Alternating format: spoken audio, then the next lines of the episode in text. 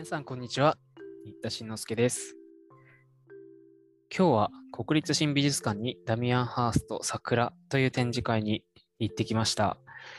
今回、ポッドキャスト用に収録しているのですが、せっかくなので動画も一緒に撮ろうかなと思います。というのも、静止画だったら撮影 OK だったんですよね。なので、写真を撮らせていただいたので、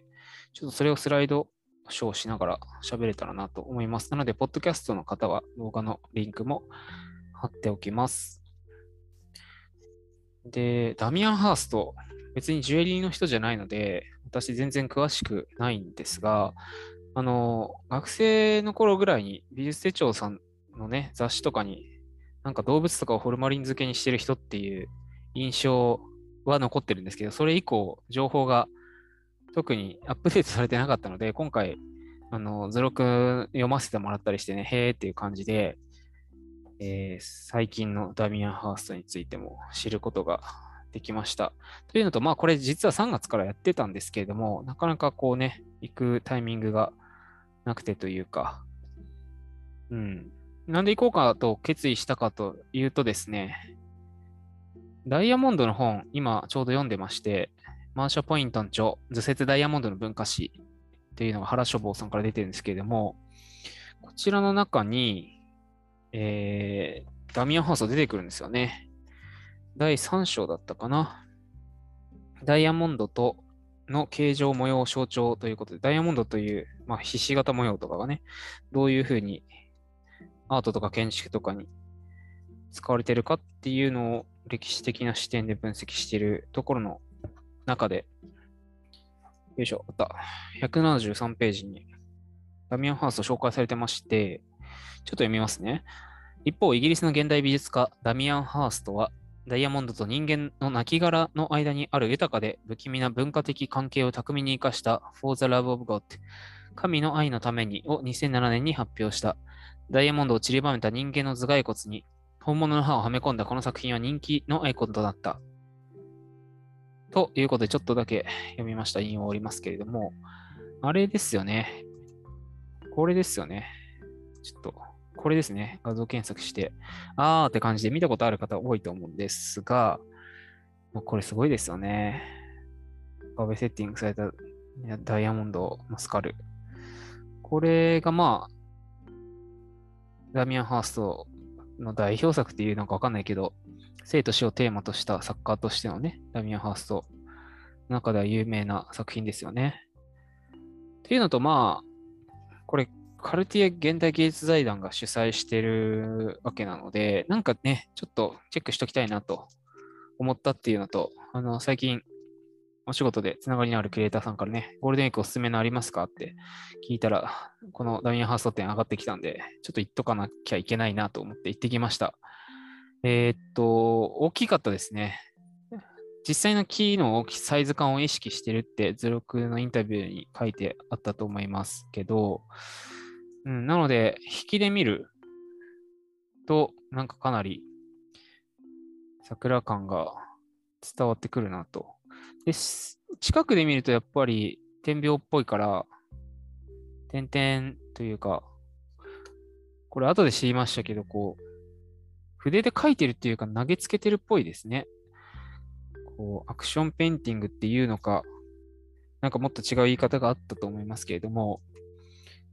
うん、引きで見ると桜なんだけど、近くで見ると、しかもピンクだけじゃないんですよね。赤とか青とかオレンジとかいろんな色があって、それで引きで見るとなんか生き生きとした桜になってるっていうね。うん。まさに、まあ、スーラ以降の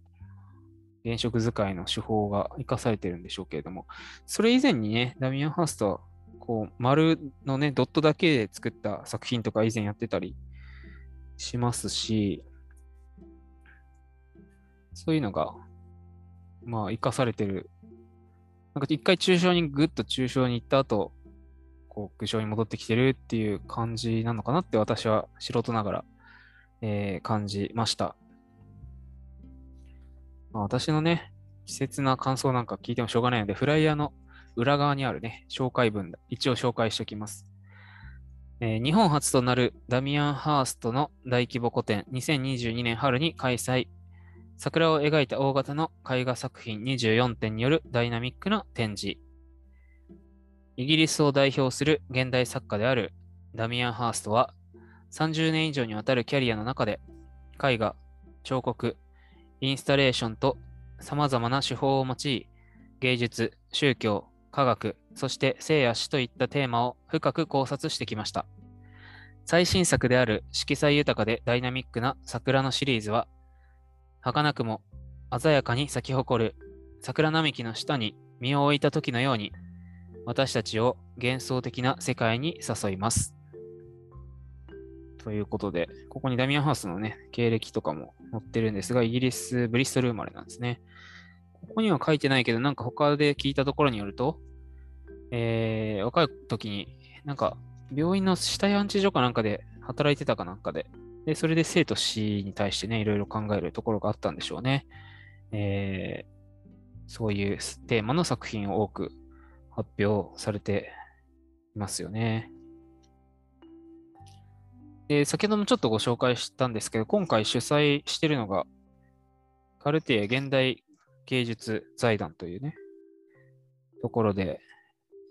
まあ、ジュエリー分野で、やっぱりカルティエのね、ラグジュアリー戦略の一つとして、こういうアートとの関わりっていうのは、こう、なんか気になってはいるというか、ね、それこそ、バンクリーフのニコラ・ボス CEO はもともとここのね、カルティエ現代芸術財団の出身ということで、